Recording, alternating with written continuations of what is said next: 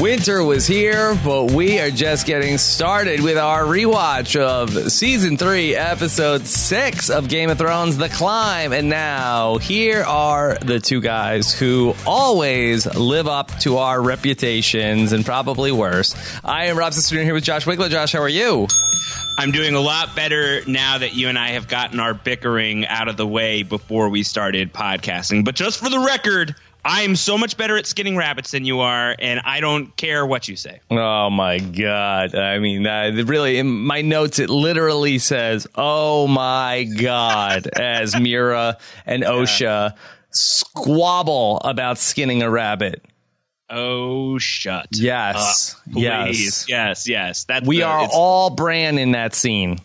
It is the second scene of the episode as Bran is begging Osha Please, and Meera to just like stop. stop stop talking about skinning rabbits and who's better at skinning rabbits. You're both pretty good at skinning rabbits. Yeah, I'm really bummed out that you opened with this because I, I really I was I was so high for this episode. It was so I mean I was uh, like uh, like hopped up like uh for this episode like a rabbit. Yeah, and no, I'm really I was really pumped up to talk about this, and then you went like right to the like the worst thing that I hated the most, and now uh, you my you you have uh, r- just brought out my negative emotions emotions? Well, that's because we have to start low so we can climb. the climb. The climb. The climb. The climb is all there is. It's all we've got. Everyone has to climb the ladder that's chaos. It's a metaphor, you see. Skinning rabbits is a pit. yeah, that's a glaring pit of despair. Yeah. oh my god. Yeah, it's just all a matter of perspective, Rob. Yes. Okay. Well, this was a really fun episode. Lots of great stuff to get into, and uh, all through uh, King's Landing, at the Wall, uh, just about everywhere you go. Uh, fun stuff to be had in this episode, Josh. So I guess uh, let's you know start to go around all of uh, you know the Westeros. no Essos in this episode. Essos, which is, you know, I mean, we've really been trending up with Daenerys, but I don't mind the localized Westeros episode. I think that's fine. Yeah. And we'll uh, go all around the Seven Kingdoms and talk about uh, what's happening. Then we'll get to the spoilers uh, later on. Where do you want to start? Ooh, um, should we start with the climb? Do we want to just like kind of climb to the top of the wall and then see which, what we're looking which at? Which one? Which climb? Oh, that's a that's a good question. I think we could clear all the beyond the wall stuff pretty quickly, and then work our way south. Um, and I mean, we could we could start very quickly with the first scene of the episode. The first two scenes of the episode are kind of just like these like singular scenes that don't have any further ramifications elsewhere in the episode. The first one being Sam and Gilly are on the road and Sam is trying to make a fire to keep them warm and uh, he's really struggling in that department. And I gotta say, I've never related more to Sam Tarly than uh, his inability to make fire here. Yeah, if only Gilly was with you out on Ghost Island to say, uh, like, what? Uh, uh, someone else makes fires for you, Josh? Yeah, yes, absolutely. Yes, his name's Zeke. He's a very good guy. And then Sam is really talking up the venison stew at the wall. Yeah, I hadn't really thought about uh, the venison stew. Like, was that was that something that was made a, a, meal of earlier in the series? Like, do we know anything about the venison stew? No, it has onions. Ah, it's got onions. Mm-hmm. Some guy named Hob makes the stew. Yeah, who knew? And who knew? Sam can't really sing. Gilly would like a song. Yeah, and so he sings, and it's okay. Yeah. You know, it's uh, DJ Sammy Slayer really has a long way to go before he's uh, he's going to be in full form. But he's singing a little lullaby to the to the to the kid to the to the baby, and uh, uh it seems seems like it works uh, it at least puts the scene to sleep. That's literally it for Sam and Gilly in this episode. They talk about the the dagger that he found at the fist of the first men. That's really it. Yeah, and then also we uh, get the uh, the epic battle between Meera and Osha debating who can skin a rabbit faster. Is it faster or better? I think it's better which is also faster. Like it does seem like I mean the truth is if you want to break it down it's very clear that Osha is light years better than Meera when it comes to skinning rabbits. Like she skins a rabbit in one motion, and throughout the scene, Meera is trying to like get the skin off of the rabbit's arms. Like she's really going on the one rabbit for the whole time and it was just done inside of like three seconds. Yeah, overall, it's pretty gross uh, watching them go through it. But then uh, the important thing here is that Jojen Reed ends up having a seizure. I'm not sure exactly what the medical term would be for what's happening to him, but a he, green seizure. Yeah, the, it, it, takes a lot out of He's him. Green seizing right now. Meera makes him sort of like bite down on a strap, and he's seeing something, and so uh, he tells everybody, "I saw Jon Snow." He was on the wrong side of the wall, surrounded by enemies. Yeah. And really, the only utility of this scene is to kind of set that up for Jon for the rest of the episode because we don't check in with Bran and Jojen and Meera and all those people uh, for the rest of the, the hour here. Uh, quick Rickon and Remember him? It's great how he just kind of lurches forward. He goes, What's happening? It's like, ah, didn't even remember you were here. yeah. He's very there. Frightening. Very frightening. He's there. Okay. All right. So Jon is with the wildlings. They're getting ready to climb the wall to get to the other side. Apparently, uh, Tormund has climbed the wall 50 times, Josh. Yeah, half a hundred times is the uh, is the information that we get about Tormund. It doesn't, you know, it's not a big surprise. Look, that guy is jacked. He seems like a climber. Yeah, but why? I, I why does Tormund need to go over the wall back and forth fifty times? Have you seen beyond the wall? There's not a lot. well, what does he do? do? What does he do down there? He just like goes up and he like looks around. It's a really pretty view as we see at the end of the episode. So he gets the nice view and then he comes back down. It's just for fun. Is he a thrill seeker? Is that what it is? He's like a millennial. He collects experiences, not I things. I think he's collecting experiences. I think this is just a guy who needs likes a GoPro. Yeah, that would be great. Yeah, I would love some like first person perspective uh, videos of Tormund climbing a wall. Yeah, I think that'd be good. Yeah, there's a great freeze frame of this episode. No pun intended on the freeze frame where of this episode, and it's like Tormund like uh, scaling the wall with like one arm, like uh, a scoot. Uh, really, just uh, it's it's a cool shot. I now just want to see a remake of uh, Cliffhanger starring Kristofer Hivju, who plays Tormund in the Sylvester Stallone role. Mm-hmm. I think that that is something that we need in our lives. Yeah. So Jon and Ygritte are talking, and they have sort of like a reset about uh, you know their relationship, and you know that uh, Ygritte talks about how she is uh, Jon Snow's woman. I liked when uh, she accuses him of being scared of naked girls, and how he was trembling, and his defense is, "Hey, only in the beginning." Yeah, it was just this. It was an awkward start, but the rest of it was fine. Yeah, yeah. Don't have to tell everybody. Please keep your voice down. He's really embarrassed. He's very shy about this. He doesn't want everybody to know what happened. Uh, but Ygritte says, uh, "You're a proper lover, Jon Snow. Don't worry, secret safe with me." Yes. Uh, was like, "Oh, what secret?" And she's not talking about the Lord's kiss. What she's talking about is that she knows that he didn't stop being a crow the day that he walked into Mance Rayder's tent. And I really do love this idea that she puts forth here in this episode of, "Hey, that me and you." We're both soldiers. The Night's Watch doesn't care about us. That Mance Rayder doesn't care about us. Nobody cares about either of us. That uh, the both sides just look at us like pawns. That all we have is each other. Yeah, well, I think that this is kind of it's a it's a far north reflection of an idea that's playing out further south in Westeros with the Brotherhood without banners. You know, Beric Dondarrion was charged by Ned Stark to bring the mountain to justice and to you know fight for the Stark forces. And somewhere along the way, probably after he got stabbed in the heart the first time, uh, Beric and Thoros and these other people decided, you know what? F this. We are we are not fighting any king's war. We're not fighting any lord's war unless it's the Lord of Light. We are fighting for the people because the people are being lost in the shuffle of all of this. Nobody cares about them. All that any of these people care about is who's in which castle and which castle is the biggest and baddest and which one reigns supreme. Uh, and I think that Jon and Ygritte are having a conversation here that really, um, I think, takes that idea and brings it rooted into these two characters who we've come to know pretty well over the past certainly season for Ygritte and over the course of this whole series for Jon, where they're just soldiers in some bigger war, and if they die oh, that sucks, but the war will continue.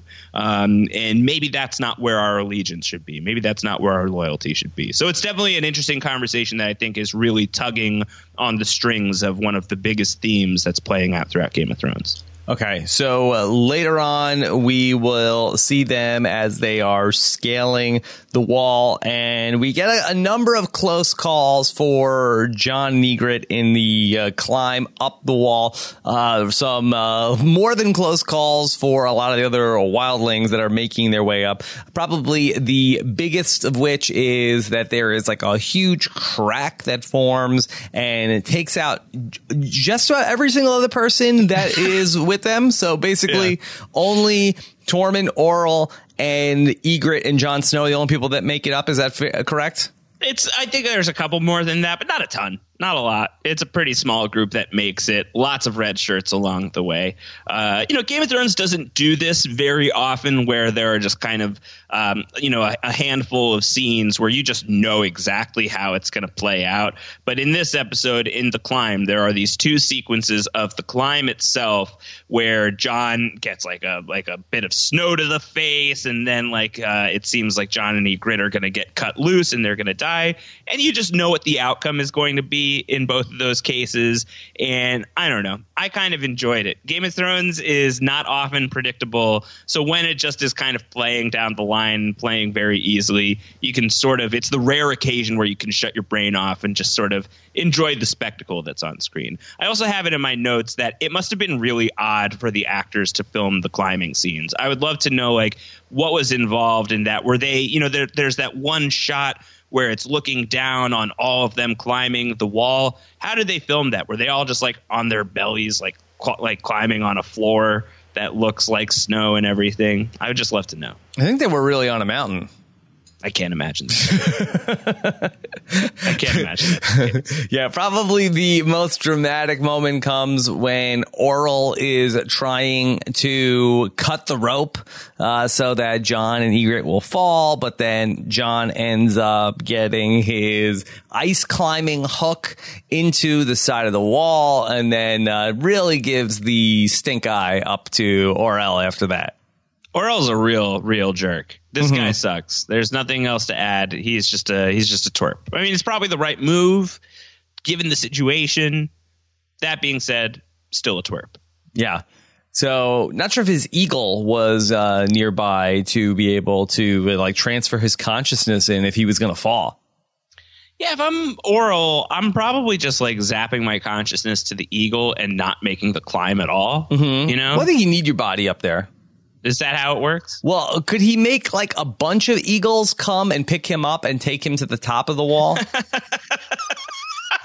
oh my god, like a it's like a balloon suit, but it's an eagle suit. yeah, or at least standing by in case he falls.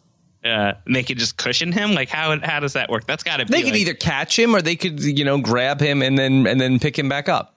We're talking about like I don't know, a hundred eagles are going to yeah. be. Are the eagles or ravens that he has? No, they're eagles. We've debated yeah. this a million times already. What would you rather fight? One eagle-sized or Orell? I, I think it's one Orell-sized eagle or a hundred eagle-sized Orells. Hmm. I think you want to fight the the the Orell, the Orell-sized eagle. Yeah, just the one. Just the yeah, one. Just the one. Okay, so they make it up to the top of the wall, and Josh, what an iconic image it is uh, an when iconic image. Jon one and Ygritte get up there. One of the iconic images of Game of Thrones. Yes, very romantic. They should have taken a selfie up there. I think that that would have been great. That would have been great. With uh, they could have used Tormund's GoPro to uh, to just really capture the moment. Yeah. So the Mormont. Yeah, uh, great job there by uh, Jon and Ygritte. Okay, uh, elsewhere. That's, like, that's, the whole climb. That's the that's the name of the episode. That's the whole like I think like the action thrust of the episode all happens there. It's all very straightforward. It's exciting. It's a little scary at times. uh, but it's all pretty straightforward, and you can just kind of enjoy it. So Okay. you know, I really liked that. Uh, fun. Let's talk about what's going on with Arya and the band of brothers. And she is sort of like getting some archery lessons and they're talking to her about how to shoot the arrow. And I'm sure that you love anything archery. So this was great for you. But she sees somebody and it's the lady Melisandre and she is coming and she has a request, uh, that her and Thoros talk a little bit about the Lord of Light. We get some of the backstory of the first time that Thoros ever brought back Beric Dondarrion. Josh, let me just get this straight. So Thoros has brought Beric Dondarrion back to life six times now since really the start of season two of Game of Thrones. Yeah, He's died six times since then. it's like Wolverine. Uh, you know, Wolverine is always getting like shot, stabbed, all these injuries that would kill anybody else, and then all the other X Men are always unscathed and perfectly fine. And it's just because, as a character, in terms of the story, Wolverine can sustain all those injuries without getting killed. Same deal with Beric Dondarrion. Is he just Dondarrion reckless? Is the Wolverine of Game of Thrones. Um, is he reckless? Yeah, probably. He does. You know, he did say in the other episode that like every time I come back, I lose a piece of myself. I assume that's the common sense uh, to you know, not se- die. yeah, like the survival instinct, the sense of self preservation is just like you know quickly being whittled away for this guy. I mean, he gets charged by Ned Stark sort of late in season one to go out and bring the mountain to justice. That happens towards the end. So maybe you could say that the first, he dies around the first time that Ned Stark dies in season one, but it's only season three, episode five. He's died f- f- four other times between then. Yeah, and then he's also died in the uh, in the battle with the Hound. Yeah, that was six. Yeah, he's had a he's had a he's had, had a few uh, run-ins with the Lannisters in the mountain. Yeah. Yeah. Okay. And it's kind of it's a kind of surprising statistic too when we spent so much time in Harrenhal and nobody seemed to know where the Brotherhood without banners was, and that starts happening around episode five, maybe of season two, episode four or five, where we uh, where we see like the tickler and everything. Like, where's the Brotherhood? Where's the Brotherhood? Where's Beric Dondarrion? So we're really talking about probably four deaths, or you know, the majority of the four deaths taking place in uh the within the first like three episodes of season 2 Yeah. Uh, Does the mountain tell anybody, uh, like, wait, no, no, I killed Beric Dondarrion. I don't know that the mountain really talks much. He doesn't remember. You When you kill so many people, hard to keep track of, you know, uh, who was dead Yeah, and who wasn't. He does not track the stats. I think uh, you know how many people you killed. A lot, many people, lots of people. Yeah. that's his answer. Okay. So Melisandre tells Thoros, uh, you know, or tells Beric, you, you have somebody that I need. And we see that, okay, here comes the Lady Melisandre and they are taking away Gendry. Gendry.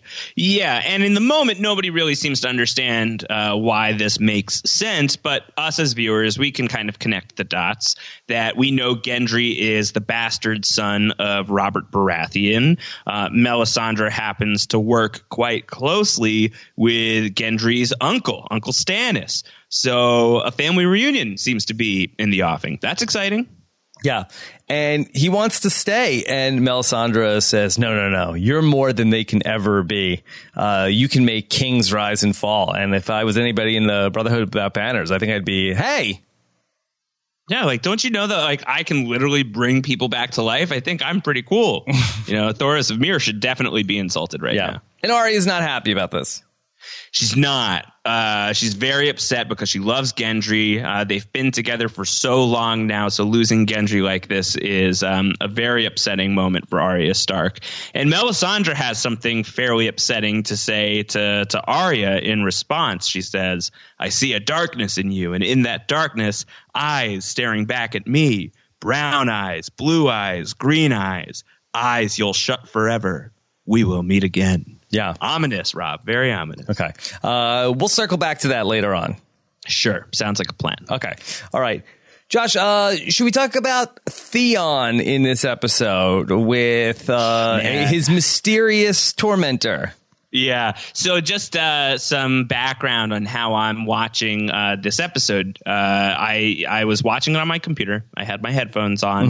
My wife is on the couch next to me, uh, and every once in a while, just like glimpsing, you know, over my shoulder, what's going on on the screen as she's watching unsolved mysteries on the television, uh, which is ironic because Robert Stack? No, it's the Dennis Farina episodes. R.I.P. to both uh, both those fine gentlemen. Uh-huh. Uh, so we are, we're, you know, we're watching our two respective mysteries unfold, and I'm just having like these very guttural reactions every time this uh, this stranger is poking Theon's finger with, uh, with like the like the tiniest little knife in the world. Uh, I'm just like I'm like leaping out of my chair, and she looks over and is very upset at what she is seeing. So this was a very traumatic viewing of this Theon scene today. Uh, I don't know how. I don't know. I, I this it's all so awful. Poor, Yeah. poor Theon. You know he sucks, but this is just this is just rough. This is terrible. Yeah, just to give you some backstory as to how I am watching these episodes. So uh, this part is happening, and I'm not looking at the screen. I am uh, just uh, looking at my open Gmail draft as I am typing my notes to myself. so I am relying on audio only for It's awful. these it's scenes. awful. And this is a, this is a really you know I think that makes it worse almost. I think the the move would be just for future. You know if if we get into more like Theon torture scenes, I guess mild spoiler alert. There's going to be a little more torture for Theon Greyjoy this season, at least. Yeah, I mean, he didn't get Uh, out. No, he's in big trouble right now. very, very, very difficult situation for Theon. Uh, maybe turn off the volume and turn on the closed captioning. I think is probably the way that I'm going to do this going forward because it's almost worse just listening to it. I was doing the same thing, like I couldn't look at certain points, and then I think just hearing it is just ah, it's awful. It's too Yeah. much. And they actually do a good job on the HBO closed captioning as opposed to the gibberish that I read when I watch things with the closed captioning on on CBS All Access. Yeah, yeah. No, the closed captioning on HBO is really, really good. Uh, and if we were just relying on that, we would still get all the information that is in play in this scene. Though I think you would lose a little bit of, um, I was going to say, the playful ca- uh, quality of this torturer, but uh, that seems like a weird way to describe somebody who is delighting so plainly in uh, the evisceration of this human being. But that's kind of what this this guy seems like he's having the best time ever. Best time ever. This seems like this is the the greatest day of this man's life is playing this game where he says, "If you guess who I am, where you are, and why I'm doing this to you, and you're right, I will not cut off your finger. You win." Um, but if I win, uh, I'm going to win if uh, you're begging me to cut off your finger. And of course, by the end of the scene, this man is the victor in this game. And so he's making Theon guess and guess and guess. Finally, uh, Theon guesses that uh, this is uh, the brother of Torrhen Karstark. Right. And of course, we know Lord Karstark, who lost his head in last week's episode at the hands of, or the sword rather, of Robb Stark. Um, so, like, the theory, like, it, it, it makes sense as it's playing out. It's like, oh, yeah, this is all connecting. And then this guy's like, oh, yeah, by the way, I've lied about every single I'm a liar. So Yeah. I'm, a, I'm a liar. You forgot to ask me if I'm a liar. Uh, so, we still don't know who this guy is. No idea. Whatsoever, there are no tells as to who this person could possibly be. Yeah. All right. Meanwhile, Robb is uh, meeting with his inner circle, and uh, they are talking with a, a couple of uh, high-ranking Frey officials, uh, including Lothar Frey.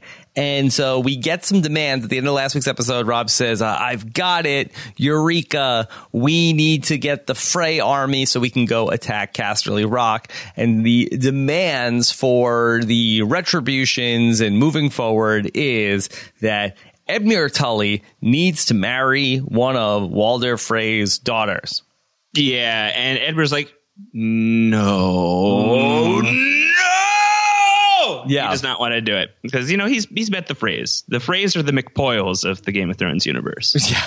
Uh, he wants to swipe left And Yeah. basically they're telling him he does not have an option. He wants to hold out to at least then get a pick of all of the Frey women so that he can get to decide which one. He's okay with the idea, but he wants to pick the wife. I enjoy the line where where Edmure is like, "The laws of gods and men can't compel me to do this," and the Blackfish says, "The laws of my fist are going to compel your teeth." Uh, the Blackfish really has a, gets a good hate into Edmure whenever he can. Yeah. And we get by the end of the episode and uh, the score is uh, really beautiful. Uh, but Robb, uh, you know, resets this idea of he's won every battle, but they are losing this war. Yeah, and remember that mill that you captured that you thought was the greatest thing that you've ever done? Uh, and he's like, "Yeah, I guess I should probably make amends for that." Yeah. Uh, Although he so- does say, well, I was thinking I could do something less permanent. Yeah, less permanent, less permanent. Uh, doesn't get much more permanent than a marriage to the Freys. Uh, it's a very permanent deal. Yeah. Okay. So he says yes. He signs on. He's going to do it. Edmure is going to do it. Uh, he is a, uh, a company man.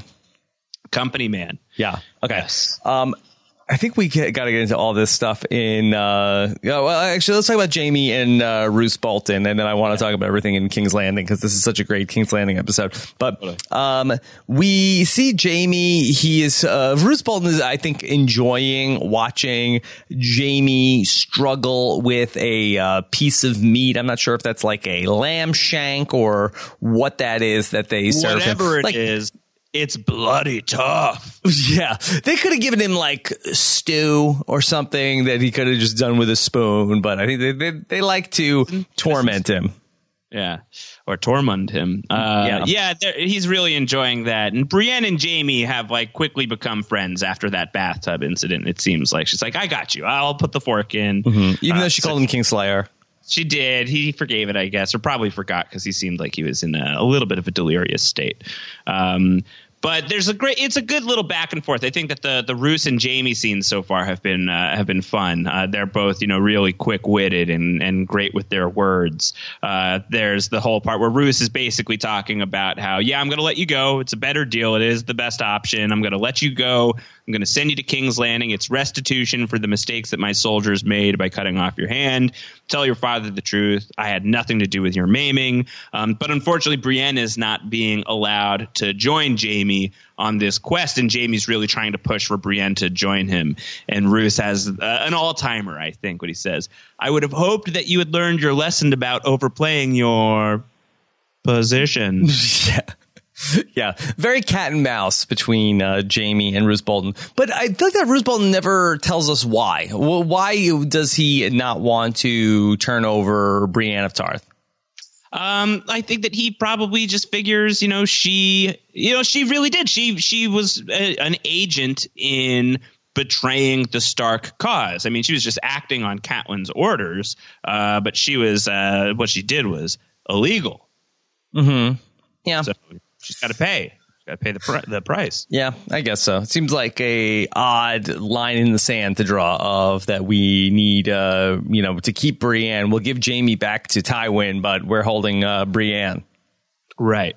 Uh, well, you know, Roose Bolton's kind of an odd guy. You know. Yeah. He doesn't Uh, drink. at least- yeah, Jaime's like, do you know how suspicious that is to ordinary people that you don't drink?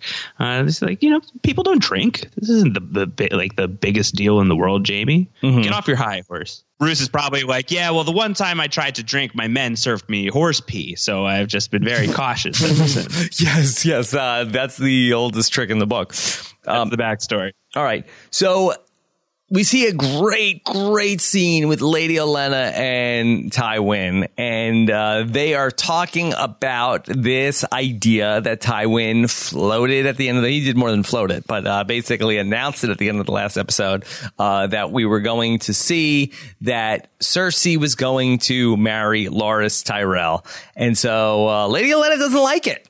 Doesn't like it doesn't like the plan at all and it's a it's a fun scene because they're both pretty frank about their children or, or grandchildren in the case of lady Olenna uh, of, know, Tywin if less not- so. Tywin less, Less so, so, about uh, the uh, Jaime and Cersei uh, rumors. Yeah, he's trying to just like, but you can tell he's like, oh god, I know, I know, I know that they're together, and it's really weird, and it's Mm-hmm. off. Uh, like Lady Olenna has no problem like acknowledging that Loras is like secretly gay, and this has been like the huge rumor about. She calls him a sword swallower through and through. so like you know they're it's a very vulgar way of describing him uh, but they you know they're they're having this conversation that's fairly candid uh, and it's it's fun to see these two characters matching wits against each other, uh, especially because like even though Olenna walks away from it the the loser of this of this deal uh, because Tywin plays his trump card where he says you know if you if you don't marry Loras to Cersei I'm going to name him to the King's Guard and he'll never marry or have children. That's basically the Jaime deal. Uh, and so she is finally like, okay, fine, that I I get it, it makes sense. And she says it's a rare enough thing to meet a man who lives up to his reputation. Uh, the Queen of Thorns so far seems like she's been unimpressed by the denizens of King's Landing, but not unimpressed by Tywin Lannister. I think that she walked away like, yeah, you're about exactly what I expected you to be. Yeah. No, it's just really great when you combine it with the scene she had earlier this season with Varys, where she commented about how she had heard great things about the spider and she came away unimpressed. And then she has that meeting with Tyrion and she's, oh, she had heard so much about Tyrion. And she finds out that he's just like this, uh, browbeaten bookkeeper. But now here is Tywin, who is just as horrible as she had always heard. And she's like, okay, all right, well, that, that, lived up to the billing. Works for me. Match yeah. the hype. Yeah. So Yeah. uh, that's a great scene uh, between the two of them. And so now we know this is all coming together. We see Sansa with Loras. Sansa still under the impression that she is going to be marrying Loras Tyrell. And uh, this is, a, a, I think, a uncharacteristically hilarious scene in Game of Thrones. It's pretty funny. Uh, you know, we've got Loras being like, like Sansa's like, oh, this is like the greatest day of my life. I feel like I'm in a dream. And Loras is like, oh yeah, me definitely too. Like I'm definitely in the dream as well. Yeah. He's just not in it at all. He really does not does not care. He's excited for for the wedding. You know, he's been thinking about weddings since he was a kid. that he has thought a lot about the details of what the wedding would be like. Yeah, he's like guests, food, tournaments. It's gonna be sweet. Oh yeah, you're there too. Yeah. and they bond over, you know, just how terrible uh, King's Landing is. Uh, Cersei and Tyrion also have a scene together, and they feel like that they're commiserating a bit about uh, the predicament that they're in. Yeah, it, this feels like some progress in their relationship to a degree. Like this seems like one of the softer scenes between these two characters, where they both realize that they're being shipped off to hell together, uh, albeit on a boat that Cersei built, according to Tyrion. Um, but they make some progress in terms of like Tyrion, who is still very freaked out about the fact that he was almost assassinated during the Battle of the Blackwater, and he has only suspect he only has two suspects in that he thinks that it's Cersei or it's Joffrey, and he basically deduces that it's Joffrey and Cersei all but you know outright says that. Um, so you know it's it's good. You know it feels like uh, you know the the Lannister kids they're they're getting along. Who knew? Yeah. So they're sort of in the same situation. I do really like when Cersei floats out there, like, you know, we could have them both killed. I mean, Right. that's, that's one, that's an idea.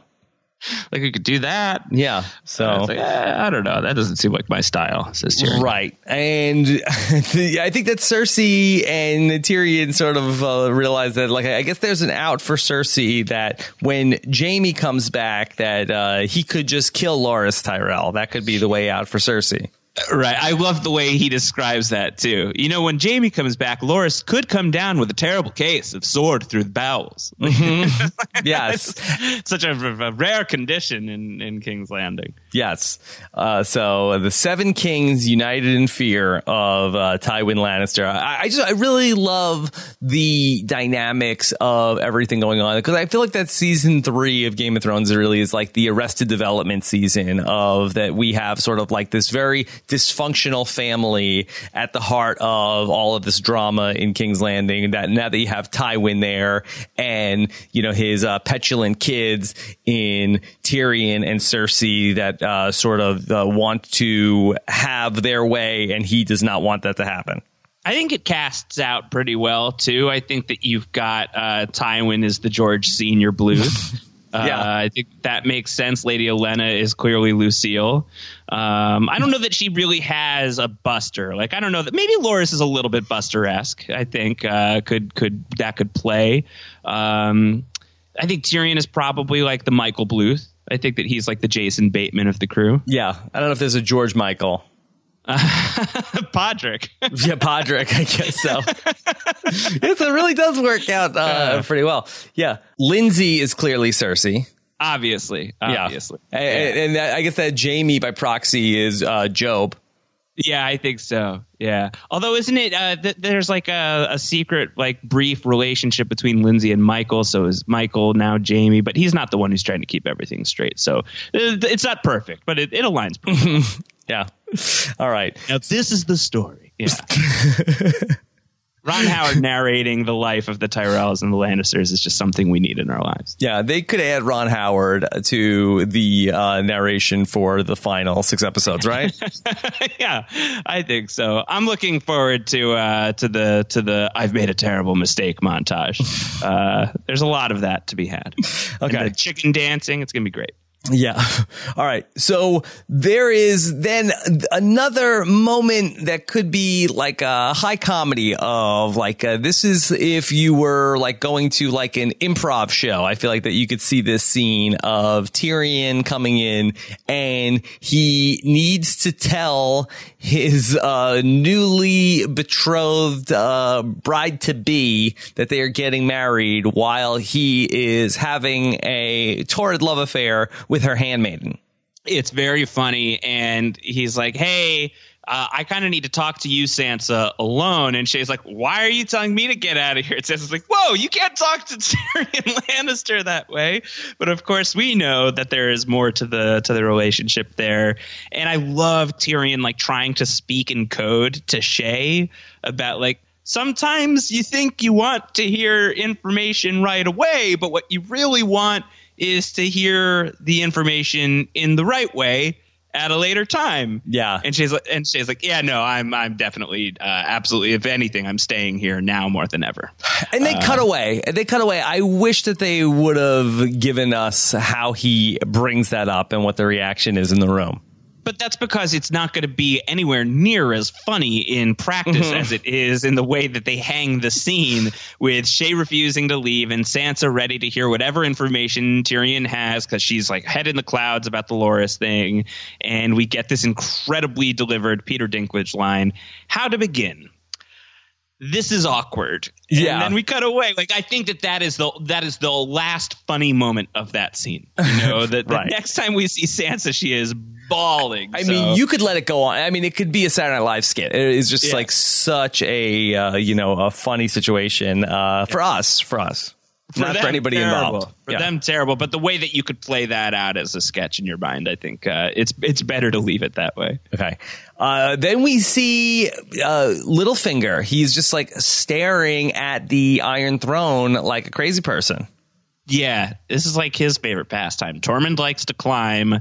Littlefinger just likes to stare at a chair. and him and Varys talk, and uh, it's been a while since they've uh, had a real discussion. These two people that I feel like that the show has always uh, pitted against each other through uh, these first three seasons, and uh, that you know Varys is talking about how you know stopping you was never my ambition, and then uh, Littlefinger talks about how that he did get some enjoyment out of when he thwarted.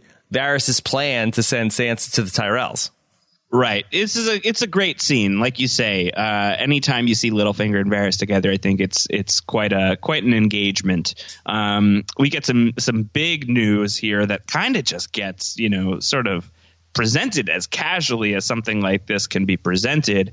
That Littlefinger has found out that Varys had his hooks into Ros, who is supposed to be Littlefinger's confidant, uh, and so Littlefinger de- decided that she was a bad investment.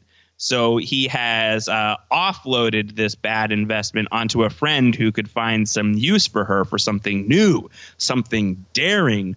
Uh, and as the the monologue that ensues plays out, it plays out over uh, a very startling, shocking, jarring image that Ros has just been murdered outright by King Joffrey, who has like shot her up with crossbows. We see nothing alluding to that whatsoever in terms of Joffrey killing Ros, except for the aftermath. And this is a character who has been on the show since the very first episode, who's just killed in the most matter of fact, casual way. Uh, I remember being so surprised by this when it aired the first time. Yeah. Um, I presume Margaery doesn't know anything about this either. That seems that maybe then uh, Joffrey just has like his fixers that come in and then uh, you know uh, roll Ros up in a carpet and get her out of the uh, Red Keep. Right. Yeah. Just like dissolve the body in a vat of wildfire. Yeah, just get her out of there. Um, Right. So, you know, Varys tells Littlefinger that he is doing everything he's doing for the good of the realm. And that's sort of been like one of Varys's uh, catchphrases through three seasons of Game of Thrones. And Littlefinger tells us that, you know, that is a, uh bunch of nonsense. That's a tall tale, the realm. I think that you have to applaud Littlefinger uh, and maybe even Aidan Gillen, the actor, more so for not literally twirling his mustache during this mustache twirly scene, uh, where where Varys says everything I did was for the good of the realm, and Littlefinger embarks on one of the great Littlefingerisms of all of Game of Thrones through this point in the series, and frankly throughout the entire series. This is an all timer for Littlefinger. This scene where Yeah. he says the the realm. Do you know what the realm is? It's the thousand blades of Aegon's enemies. A story we agree to tell each other over and over until we forget that it's a lie. Uh, and that's when Varys counters by saying, "What do we have once we abandon the lie? We have chaos." A gaping pit waiting to swallow us all. Uh, and Littlefinger sees it differently. He says, Chaos isn't a pit, chaos is a ladder. Many who have tried to climb it fall, never get to try again. The fall breaks them. Some are given a chance to climb, but they refuse. They cling to the realm or the gods or love. Illusions. Illusions, Michael. Only the ladder is real. The climb is all there is. The climb. Climb. The climb is all there is. Chaos is, uh, is a ladder. Yeah. Yeah. Illusions, Michael. The realm is something. It's not a trick. Yeah, or candy. Yeah. uh, yeah. So that's the you know it's a great line from Littlefinger. Uh, Chaos is a ladder is His signature that- line of the series. I think it's something you know that's a phrase that I feel like in the spoiler free sections at the very least you and I have probably had a couple of points of like bitten through our tongues to not say. It is so iconically Littlefinger. Chaos is a ladder. This man uh, does not have house words as far as I know. I don't think that the the Baelishes were big time enough for that. Uh, but if they did at this point, chaos is a ladder would be uh, sewn into the banner. Uh, it is definitely when you think of this character, I think it's the first thing that you think about. He loves chaos. Loves it. Big fan. Huge fan. Okay. All right. Josh, uh, anything else from this episode before we get into talking about the spoiler ramifications of everything happening here in the climb? The climb. Yeah, no, let's get into the spoiler section. Okay, Let's here we go. Spoilers coming. Okay, here we go. Spoilers are a ladder. Yeah, spoilers are a ladder. Uh, I feel like just to give people a little bit more of a buffer, we really didn't talk about this at all. Uh, but Loras is talking to Sansa in the scene where they're talking about their wedding and talking about like the most beautiful bride in the world that he's imagined, and he mentions French sleeves. What? What are French sleeves in Westeros? There's no such thing as France. No, no, Josh, you, you know you're you're you're wrong. So it's uh it's French spelled F R E N N C H. Uh, that is from the area of Westeros known as uh Friends. Uh, F R E N N C E. get out of here. I can't. Get me out of here. Get me out of here. Makes no sense. Makes no sense. Continuity error. Or mega spoiler that Game of Thrones is in the future on our planet. Oh yeah, well that's a theory. I've watched a YouTube video about that. Yeah, yeah, yeah. And like everybody knows that, and we just haven't heard any details because everyone's casually omitting it from their narrative. Mm-hmm. Okay. All right, Josh. Uh, let's, I guess, let's keep going with Littlefinger and with Varys because I do feel like that this is the scene to me which sort of, you know, gets you the most hyped for Littlefinger and his rise to power of the entire series. And it just still does leave a sour taste in my mouth in terms of how it ends up playing out for Littlefinger. Yeah, it turns out that he's wrong about chaos. It is a gaping pit waiting to swallow him at the very least. Uh, not for anything, too. I do believe that this is Varys. I've made a terrible mistake. Yeah, I made a huge mistake. Uh, I think this is Littlefinger and Varys' final scene together, right? Yeah, and that also just feels like that. I felt like through three series of the show that there is like a, uh, you know, uh, Charles Widmore, Ben Linus about the two of these uh, figures that they sort of were, while everything else is going on, that they are sort of, you know, uh, in this mano imano battle against each other. And again, uh, th- that, that just does not come to fruition. Yeah, but that being said, in the context of knowing that this is their final scene together, you know, this is the first time I've watched this scene knowing that. Um, unless there's like some quick little something later on in the series that I'm forgetting, but I don't think that there is.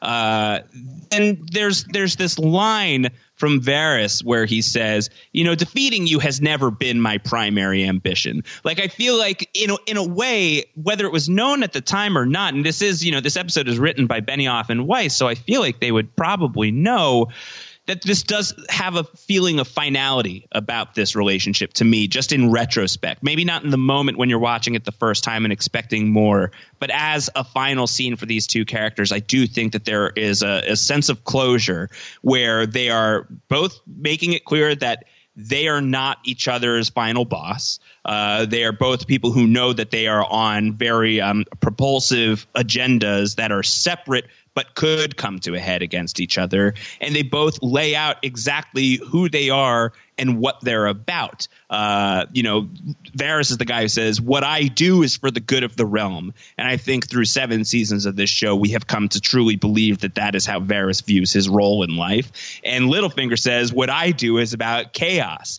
The ladder of chaos is the only thing that's real, and climbing it is the only thing that's real. There's nothing in here about how, like, and I'm going to then, you know, knock you off the ladder or anything like that. I think they are just laying out exactly where they want to be going, how they want to be doing it, what it is they stand for, and then goodbye, see you later. We're now on our separate paths. So I think actually for me in watching this now, I kind of feel more satisfied with the Littlefinger and Varys storyline not having a big moment of closure later on than I expect it to be. Mm, okay. Yeah, it's still a sore spot for me. I'm sorry.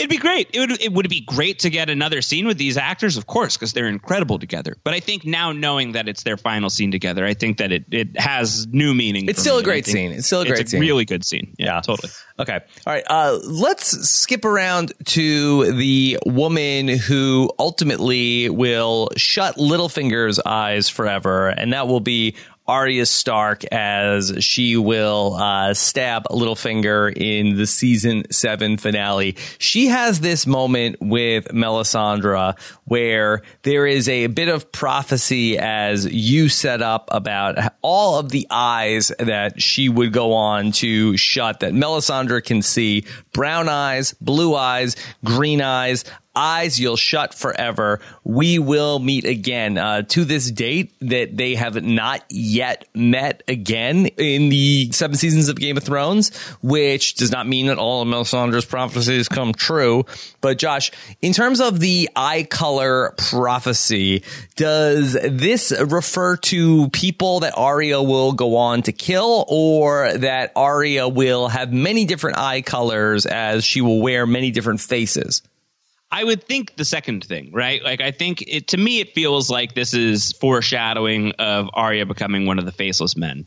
Um, and with that said, if if she if Melisandre is talking about your eyes, uh, if like Arya's eyes specifically, and also saying eyes that you're going to shut forever, that's very ominous. That's very ominous as we're trying to figure out, you know, how is Game of Thrones going to resolve? How will things resolve for Arya Stark? Uh, and also thinking just sort of in the bigger picture of like which characters will survive this thing and which characters will ultimately die. Uh, with the exception of Littlefinger, season seven really doesn't have any like huge big, shocking 11th hour twists with any of their main characters. Everybody is pretty much around to make it into the final season.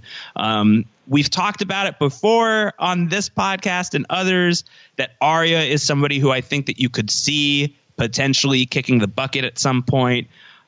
And this makes me very nervous in that regard. I think the eyes you'll shut forever prophecy. I think Arya Stark dies by the end of Game of Thrones. Mm-hmm when we talk about the eye colors, I, I do feel like that uh, it is. Uh, is it canon? We said does Cersei Lannister have green eyes? Oh, I don't know off the top of my head. Yeah, uh, I feel like that. Uh, this is something that I, I, that I feel like that uh, probably is uh, mentioned. Uh, that it's sticking out of my head for. Uh, I can hear Roy Dotrice talking about green eyes of Cersei Lannister, but that, that Cersei's green eyes. yeah. All right. So they will meet again. So do you think we get that in season seven, Melisandre yeah, and Arya? So. Yeah, there's a couple of Melisandre things that still have to pay off. I think that was one that maybe we expected would pay off in season seven, and it didn't. So you got to think that Melisandre. Here's the the the optimistic version of this. If you're if you're like really buying that Melisandre is right, that we will meet again and you will shut your eyes forever, is it's not out of the realm of possibility that humanity wins the war against the White Walkers, and whatever ending is involved in Game of Thrones has like a, a, Harry Potter epilogue quality to it, or a little bit of like the the Six Feet Under thing, where we get to like kind of like trip down uh, the line of where these people are going and what's going to happen to them. And could Melisandre, who says like I have to die in this strange country, that's what she says to Varys in season seven, which suggests that Melisandre has to come back to Westeros to die here could we just see some scene where a very old Melisandre is there while a very old Arya passes away? That's the really sunny, rosy version of this prophecy. But as somebody else says in this episode, if you think this thing has a happy ending, you're not paying attention. Right. Um, just to stay on Melisandre for a second, have you done any speculation in terms of endgame for Melisandre?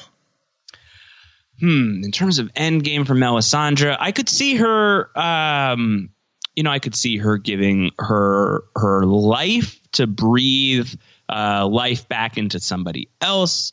I could see her doing like the shadow baby thing one more time, maybe, but not really. Other than she's got to come back to Westeros and die. Like that's really the only thing. I mm-hmm. think that that you know her saying that pretty much spells out to me that Melisandre comes back to Westeros and dies at some point. Could she give her special necklace to somebody? Oh man, and somebody just lives forever. Mm-hmm. Uh, maybe you know that could. Who would you want her to give immunity? To? Somebody old, some an old person, and then then they could like turn into like a young, wow. strapping yeah. person. What a shame that uh, that Lady Olenna is no longer with us. Mm-hmm. right, that would, that would, that would be great. You know, like a uh, CGI'd young Diana Rigg, that would be fantastic. Yeah. So um, I don't um, know. She could give it to Beric Dondarrion. You know, maybe that'll clean him up a little bit. I don't mm-hmm. know how he look in the in the necklace. Yeah. Um, there's uh, you mentioned before. There's some archery in this Brotherhood without banner scene. I gotta say, like you know, and and they're talking about how you never aim. Your eye knows where the arrow wants to go. Trust your eye. We don't think that there's going to be any kind of like I don't know very important arrow moment at some point in the end of Game of Thrones. Haven't there been a few of these moments where it's like maybe they're setting something up? Yeah, archery has been an important theme in terms of a lot of the Stark the stuff. Yeah, right? like we've been picking that up. Yes, going back to you know that scene from the pilot episode of the series. Do you think that there could be some sort of like dragon glass arrow that uh, is pointed at like the Night King or uh, you know one of the uh, top lieutenants of the Night King army? It's like that, you know, it's the end of a new hope, right? Like you gotta, you know, you gotta use the force to blow up the Death Star with the, the perfect one in a million shot. Uh, like the ice like dragon, you think, uh, yeah, uh, ends up, right. Yeah. I mean, that is how we saw Viserion go down the first time with a javelin. Right, right. Is, which is really just like a very big arrow. Yeah. That, that, You know, that's what they call it in the Olympics, I think. That's the Big that arrow. That's Very what the javelin is is Latin for big arrow. Is that right? Yeah. Anyway. Josh, uh, we talked about uh, Theon and uh, his torturer in this episode, and it's such a mystery. But boy, uh, Theon is really dumb, right? Theon's an idiot. I mean, granted, he's you know he's deprived of water, he's in a lot of pain. The whole situation is terrible. But like, if he knows enough about the Karstark details to put together that this guy could be uh, Torrhen Karstark's brother, you really haven't figured out yet that you're on like you're on the Bolton poster right now. Right. You're you're the flayed man. Yes, the literal sigil for House Bolton is a man that is tied to an X in the exact way that Theon is. Now, maybe is this commonly done? Is every sort of uh, you know torture chamber in every castle in the north? Do they all have an X? And then it's just that the Boltons uh, tend to, much like And Osha, that pull the skin off people. But it's not even a top three guess. Yeah. You're going you're going Deepwood Motte and then last Hearth first. You're gonna think he's an Umber Mm-hmm. before you think he's a Bolton. Man, Theon really uh more Greyjoy than Stark, I'm gonna say, because the the northern information never really took hold. But also that Theon left this castle like uh, on his own free will one time and then also came snuck back into this castle. So did Ramsay like take down like all of the the flags and everything as he snuck people back into uh what is this the the Dread Fort? Uh, may- Yeah, maybe he maybe he put uh, Karstark banners up all over the place, and so He's very like, sneaky. yeah, very very sneaky, yeah. Very very tricky. Yeah, Ramsay Bolton is like the the Gene Parmesan of uh, Game of Thrones, master of disguise. Ramsay? No. Yeah. Well, Pulls off good, and it is Ramsay Bolton and uh, uh, Lady Lennox. So surprised every time. Yeah. Um, let's talk about Jon and Ygritte in this episode. And I talked about how I really love this idea that they are both just soldiers that are fighting in this battle and neither side really cares about them. But we know that that's ultimately not true. Uh, Jon is actually a very important figure ultimately in the story of everything that's going to uh, go on. Uh, ultimately, Ygritte, though, is not. No, she's not. She's right. You know, and She was and I right. think, you know, Ygritte was definitely right, and Jon Snow only goes on to become such an important figure because he he lives long enough to become one, and then dies, and then lives some more. Uh, you know, I think in this current iteration, yes, he comes from very important lineage, but he has no idea about that. He still has no idea about that. Um, but you know, the Night's Watch, do they care about Jon Snow right now? No, No. not especially. Not really. Uh, he really is just a soldier. So at least in this moment, Ygritte is correct. Yeah. And so, uh, you know, I sort of feel uh, bad for her that she sort of like has sussed out that nobody actually cares about her. But uh, ultimately, Jon Snow uh, does have a very important destiny in this story. How um, how much solace should we take in now being reminded that Tormund Giantsbane has climbed the wall half a hundred times uh, on his fifty first ascent? The wall gets destroyed by an undead dragon, and we don't know what's going on with Tormund. Is like the first shot we're going to see of Tormund in season eight. He's just like buried a thing into the wall, and he's got like Beric by the arm. He's like, "Don't worry, dude. I've done this 51 times now. I'm going to be totally okay, and so are you." Yeah. Well, technically, this was 51 in this episode. So. Got it. So 52. This is number 52, uh, 52 card pickup for Tormund Yes. as uh, he tries to pick up the, the pieces.